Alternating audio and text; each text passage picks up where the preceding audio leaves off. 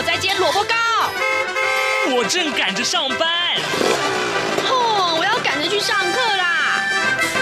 这个时候，我们都在听夏志平制作主持的《早安台湾》。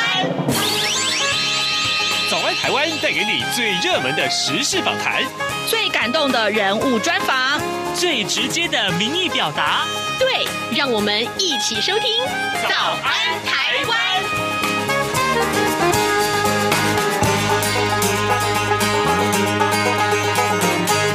早安台湾，我是夏志平。今天是2021年的，今天是几号啊？9月22。好，这个9月20号，礼拜三了。礼拜三是我们开现场的时间呢。刚刚各位从麦克风里面听到另外一个人的声音，对，没错，就是我们的福泽桥乔哥来到节目的现场了。等一下呢，志平就要跟福泽桥两位啊，我们两位也要在节目中跟您来聊一聊有关于日本的最新的这个状态，还有更重要的是。今天我们锁定的主题啊，是跟日本的女性有关。不管是疫情之后啊，冬奥之后啊，这个目前疫情仍然是严峻的情况之下，那还有就是日本的政坛最近，到底下一任的首相会不会出现这个女性啊？会吗？等一下，我们请乔哥告诉我们哦。哈 ，OK， 好，在跟这个乔哥一块讨论这个日本的状况之前呢，我们来看一看各平面媒体上面的头版头条讯息。我们今天看到，自由时报跟联合报上面的头版头条都告诉我们，等一下，早上9点钟的时候，网路会大塞车，怎么回事？乔哥做好准备了哦。好，这个与振兴5倍券的这个数位绑定啊，8大加码。券登记今天上午9点开始要正式启动了。由于8大加码振兴券可以在5倍券的官网上面呢，一站式的完成登记，并且参与抽签，包括了经济部所提供前400万名的数位绑定者可以免费获取好时券，而且不必抽签。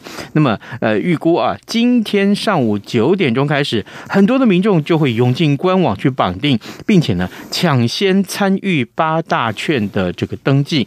那去年3倍券的这个官网啊开放绑定的时候，曾经因为网络瞬间的流量过大，发生了短暂的这个网络塞车哦。那是短暂吗？我记得塞了一整个早上。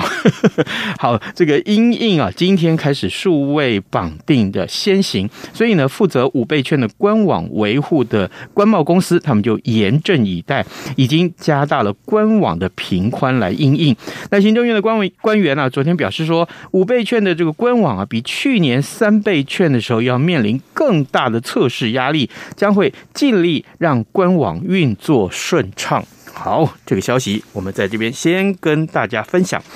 另外呢，就是中国时报上面头版头条讯息告诉我们，国防部呢为了2400亿元的特别预算提出了说帖，那么拼最短期之内要自制精准飞弹，台海风险升高，国军必须要加速战备止战，就是中国时报今天的头版头条讯息。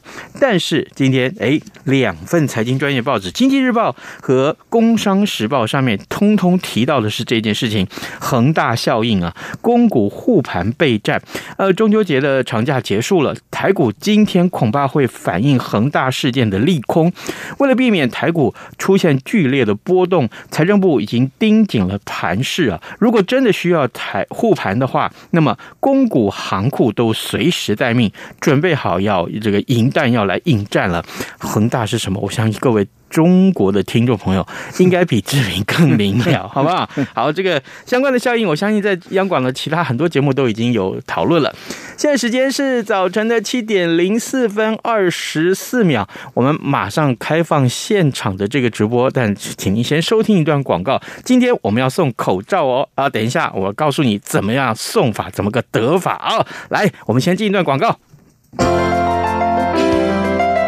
有人形容2020年是台湾的 Podcast 元年，使用手机可随时随地收听的形式，滋养了听觉，丰富了视野。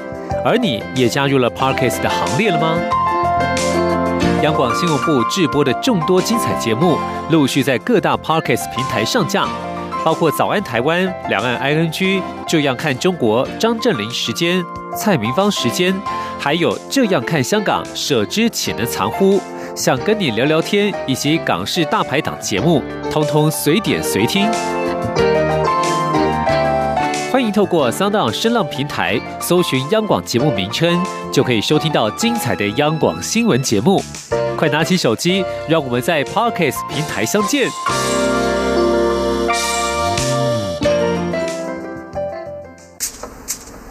早安，台湾，你正吃着什么样的早餐？吐司加火腿蛋，咬一口，然后收听中央广播电台早安现场。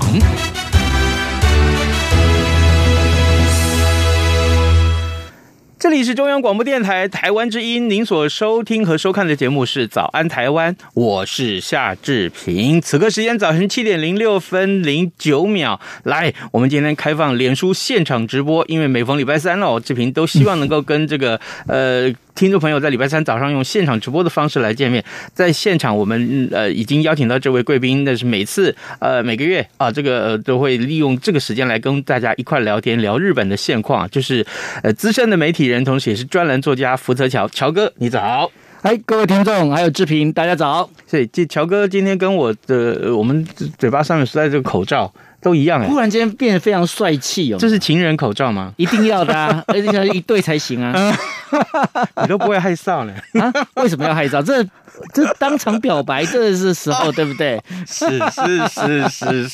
来，这个你放心，你所有今天啊，在这个早安台湾收看这个直播的时候，你只要在这个我们直播的这个页面下留言"早安台湾"4个字，嗨，放心啊，你就早安就可以了，我们就送你这个口罩，就有情人口罩。但是我总共只有5份，乔哥先借你看一份，借你看哦，不是给你哦。哇哦！来哦，这个今天因为镜头有点远了哈，但是我们还是这个告诉大家，哎，各位，我这个是央广特制的口罩哦，哈、哦，这个我们上面有央广的意象，这很多的 magu 哈，哎，还有台湾黑熊呢，地质呢，还有地质，还有樱花钩吻龟，是，还有那个凤蝶哦，哎，哇，这个口罩真的很特别，所以呢，今天在这我们的页面上留言的，其实我们希望啊，我总共虽然只有5份，但是我们还是希望尽量送给大家。目前来自日本的 Saya 已经留言了，谢谢你的每次都准时的参与哦。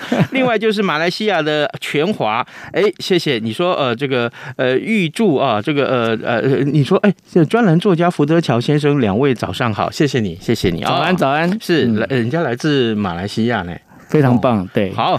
另外这位是中国大陆的听友董文俊，好 ，OK 啊。另外一位少谷，这个你刚刚有留言了，那这个没关系，这现在赶快再上来留个言好吗？来，我们回到节目的正题啊、哦，哎，乔哥，正题是要说那个上一次。那个听众留言说，你每次跟我讲话就好像就看到了烧鸡一样吗？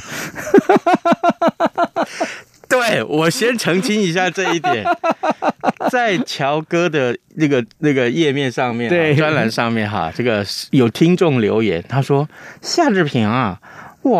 我就觉得呀，他的这个笑声啊，就好像是那个刚出炉的烧鸡的笑声啊！天哪，刚出炉的烧鸡的笑声，哎，我好喜欢这个称赞哦，真的哈、哦，嗯，对啊，因为就是一个烧鸡的感觉嘛，羞啊！我等一下会笑这个笑声给你听。有没有很像？有像，我又没有说像什么。好，这个谢谢他。哎，少谷，谢谢你，你已经上来了。他说，哎，你说台湾口罩很漂亮啊、哦，哈，真想得到，没问题。到目前为止 ，C 啊，全华、文俊、少谷，我一定都送你们，好不好 ？OK， 谢谢你们。来，我们回到节目正题。现在哈拉3分钟。哎，这个乔哥是从我们上一次前几次来聊，当然都是日本的东京奥运了哈。对，东京奥运之后，其实我看到日本的这个疫情并没有让人家觉得好像停歇下来，还是每天都很严峻呢哈。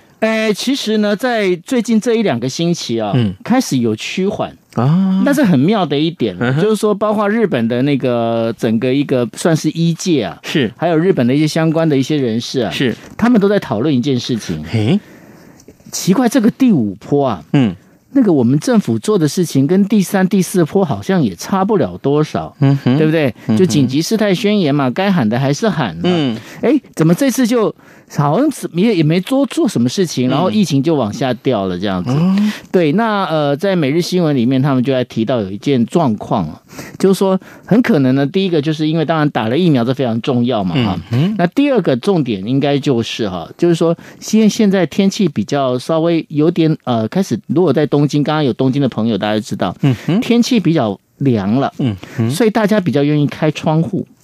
那开窗户的话，那个通风的状况就会比较好。对，那所以呢，大概有这几个原因，所以在这整个状况里面，它开始趋缓。但是呢，必须说，就是真正的原因到现在还不晓得为什么。对。OK， 好，但是我们今天锁定的是日本女性啊。其实我看到你这几篇这个专文，其实我还蛮有兴趣的。我觉得，日本的社会的现况，你是说对女性还是？是啊，是啊，请教一下。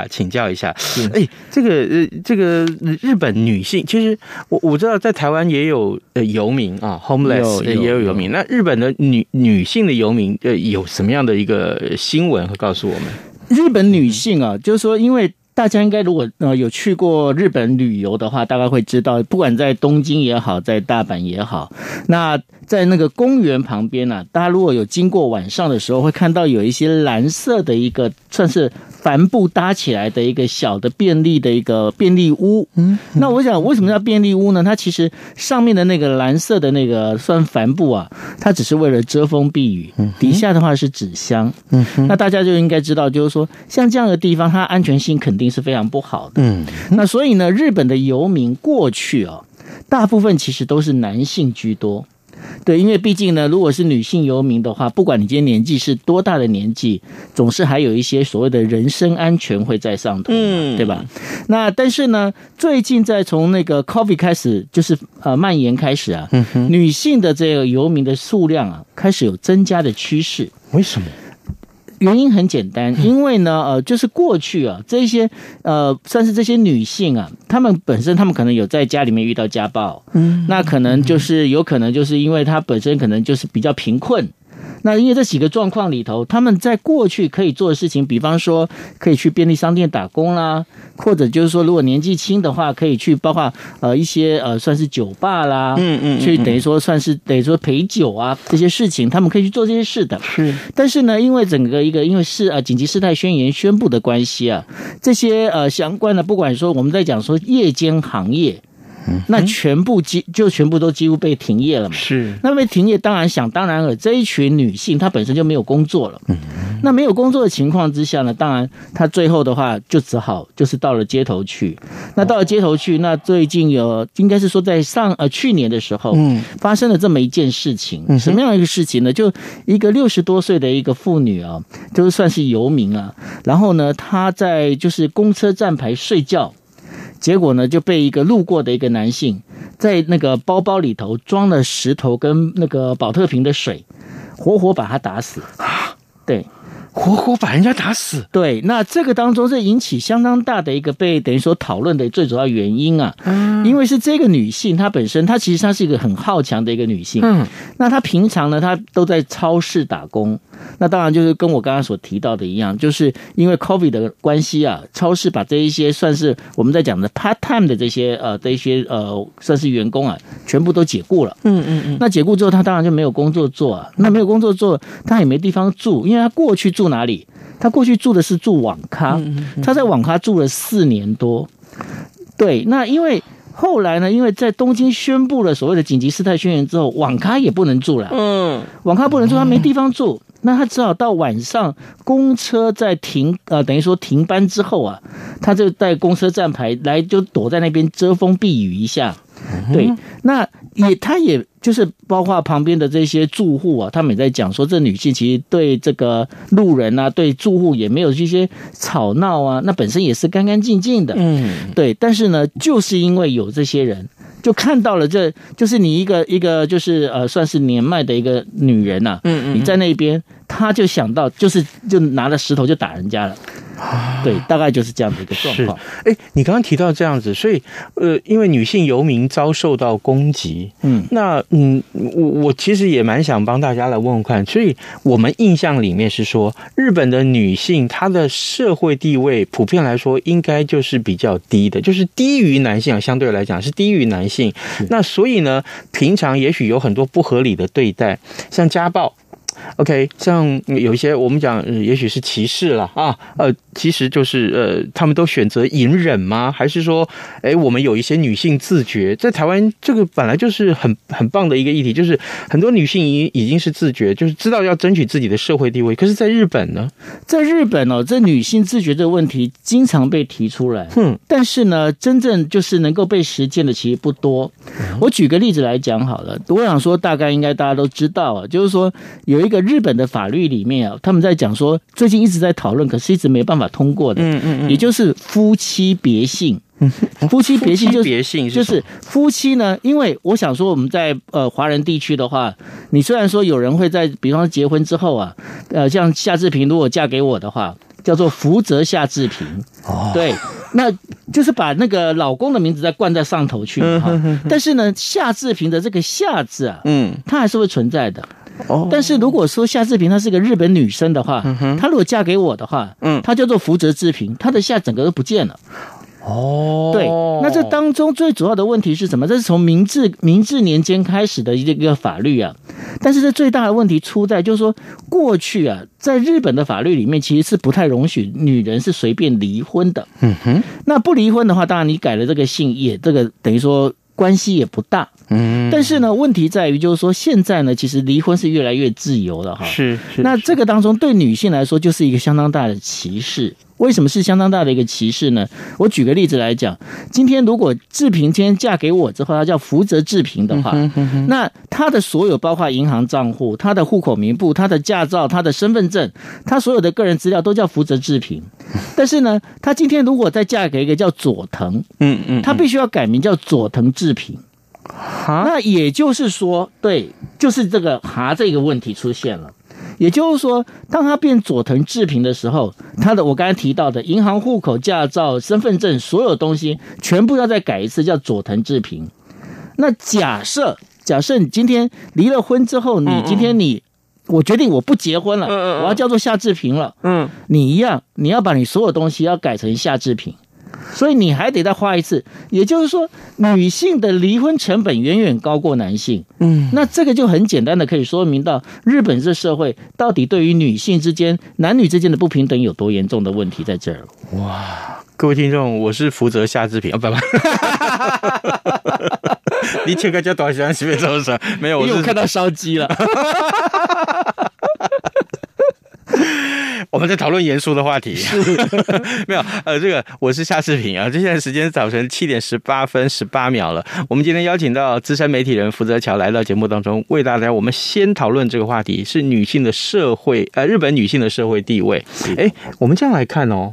可是我前几天看到那个日本的这个自民党的党魁的选举的话题，目前那个时候看是说有4个人可能出现，其中有2个是女的耶。对，那民调数据来看，他们很高吗？还是说有没有可能？我就先直接问这个问题：下一届日本首相会不会是女人？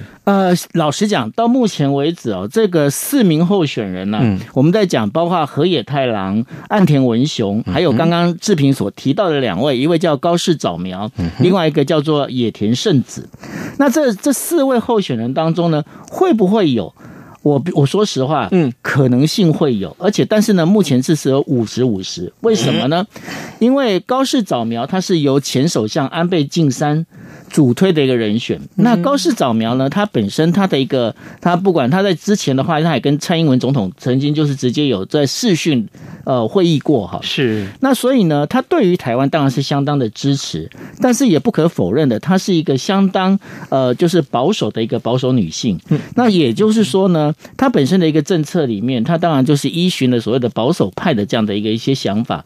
那所以呢，在男女，我们刚才提到男女别姓这件事情上，他其实是不赞成就是等于说更改这个法律的。是，但是呢，他当选这个日本首相的可能性会有。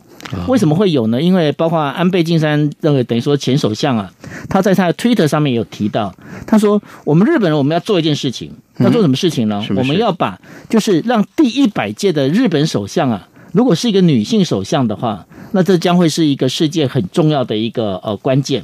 OK， 那所以呢，这也当然会是一个表征。是，不过呢，另外一位比较不可能，就是说我只能讲他可能是陪绑啊，就是野田圣子。那野田圣子呢，其实他本身他所着重的事情呢，他因为他是比较属于自由派。他比较属于自由派呢，但是他本身所着重的有一件很重要的事情，因为呢，他在50岁的时候，他才因为人工受孕，然后呢生下了一个孩子，但是呢，重点是这个孩子他基本上有一些机能障碍。所以呢，他对于包括日本的人工受孕法，大家可能不知道啊。日本他现在呢，其实是不接受包括就是接受别人的第三者的卵子，那根本不可能去接受所谓的体外受精这样的一个所有的这个法律里面，他们其实都有一些相当严格的一个限制在。相对来说比较保守一点，非常保守。但是呢，我想说，在这个听众里面，大概你们周围的有很多朋友，应该他们也会被不孕症所困扰。但是日本的话。就是因为这样的关系，所以几乎日本的民众啊，在不孕症上头的话，他们几乎是只好都到海外去啊，包括来台湾啦、啊，包括来到泰国啦、啊，甚至到美国去接受治疗啊。那根据调查，这是一个非正式的调查，日本每年哦，因为到海外去受孕的这样的所谓的我们在讲试管宝宝啊，每年至少有300人以上。哇，每年哦，那所以呢，对这件事情，野田圣子呢，对这件事情琢磨相当的深。也就是说，这2位女性，但能够等于说算是自民党总裁选举里面呢、啊，第一次有2位女性出来竞选总裁。上一次是谁出来竞选？上一次是在2008年的时候，就是大家如果知道的话，就是现在东京都知事，小池百合子是曾经出来选过一次，但是也是失败了哈。但是这一次的话，高市早苗他的一个就是后市其实是看涨的。好，这个日本的政情如何，我们也请福泽桥为我们来简单的来解说了一下。各位听众，那今天早安台湾的脸书现场直播，我们要送您口罩。目前来看，我们已经有刚至少有这4位的听众已经留言了。董文俊、周少谷，还有 Saya， 还有就是全华，马来西亚的全华。Saya 在日本啊，他说。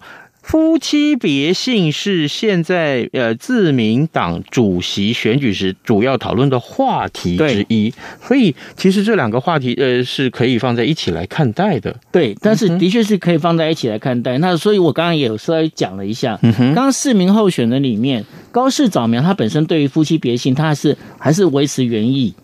但是呢，其他的3名候选人呢，他都认为这个夫妻别姓是可以来讨论的。那这当中其实另外一个。也是应该是跟男女之间是有关系的，也就是说，大家如果知道的话，就日本皇室。日本皇室呢，大家知道说，现在日本皇室里面就是几乎都是阴盛阳衰啊。那对，那然后这里也在讨论就是女性天皇的问题。这一样是跟女性的这个等于说我们在讲的是说男女平权性别平权这件事情啊，有一个很大的一个关系在。那这也是这一次4个候选人里面他们在讨论的另外一个重点。好，其他包括日本女性的话题其实还不少。对，其实还不少。像比如说我就看到日本的便利商店是他们推出这个特价专区，锁定的是不是也是所谓的这个日本的女性？还有就是刚刚提到日本女性的工作。因为这个疫情的关系，他们也许工作少了，那成为日本游民啊，这样情况慢慢变多，还被打死。